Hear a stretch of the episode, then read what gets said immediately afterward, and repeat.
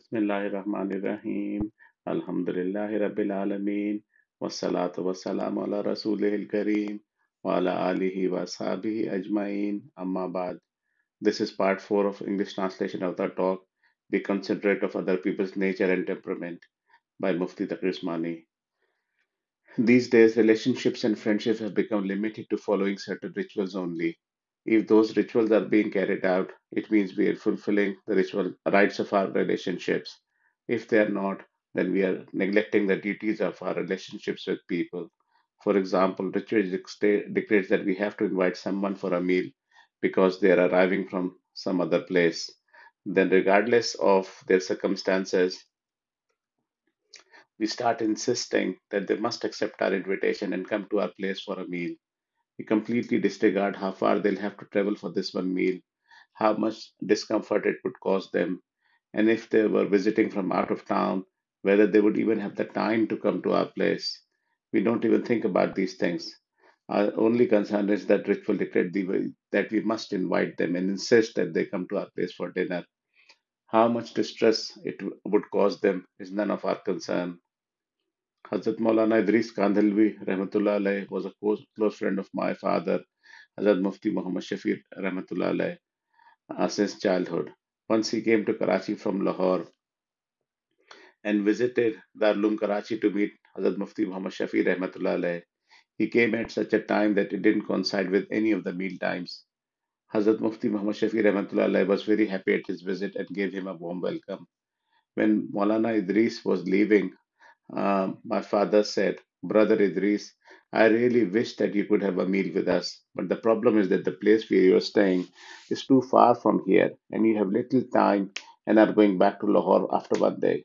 If I insist now that you must have one meal with us, then it won't be a feast, it would be a punishment for you. You will have to come so far for just one meal, which will waste four to five of your uh, hours of your time and would cause you quite a bit of difficulty.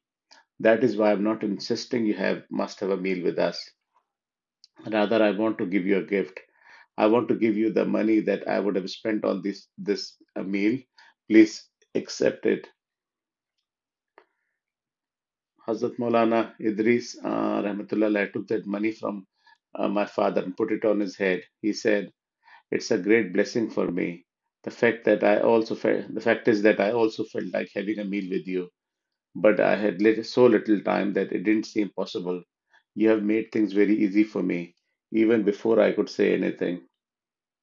Instead, if Mufti Shafi Rahmatullah had said to him, No, you must eat one meal with me, he would have replied, I don't have time. Mufti Shafi Rahmatullah would have insisted, If you are my friend, then you must come here to have one meal with me. It would have meant that he would have had to sacrifice the work he had come to Karachi to do and would have had to spend four to five hours traveling for attending just one meal. It would have been such a burden. This day, this slavery to rituals is destroying our society, as well as has taken us away from the etiquettes and manners our deen has taught us. Hazrat Thanvi Rahmatullah put it beautifully. Love means being, bringing comfort and joy to the person you love. If Allah Ta'ala motivates us to adopt this one teaching into our everyday lives, our lives would improve immensely. Love does not mean being selfish about sa- satisfying our own wishes only. If we keep insisting on our wishes being fulfilled without any regard for how much distress or comfort, discomfort it may cause to the other person, we may end up hurting the people we love rather than making them happy. When Hazrat Thanvi Rahmatullah what, what Hazrat Thanvi Rahmatullah is teaching us is that claiming to love someone and causing them distress and discomfort are not compatible with each other. True love means that we bring comfort and joy to other people, even if it means sacrificing our own wishes and feelings in the process. All of this is part of the hadith, hadith, hadith of the Holy Prophet ﷺ, in which he said, Deal with people according to their temperament.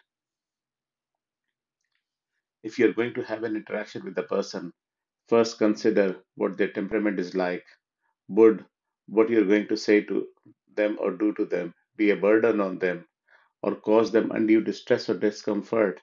It is difficult to develop this aptitude without spending time in the company of wise elders who have gone through purification of their inner self themselves. Hazrat Thanvi Rahmatullah taught this skill to people who came to his khanqa. Khanqa means uh, monastery. How to always be mindful of other people's temperaments and feelings. How to always consider that one is not causing undue distress or hurt to anyone with either one's words or actions.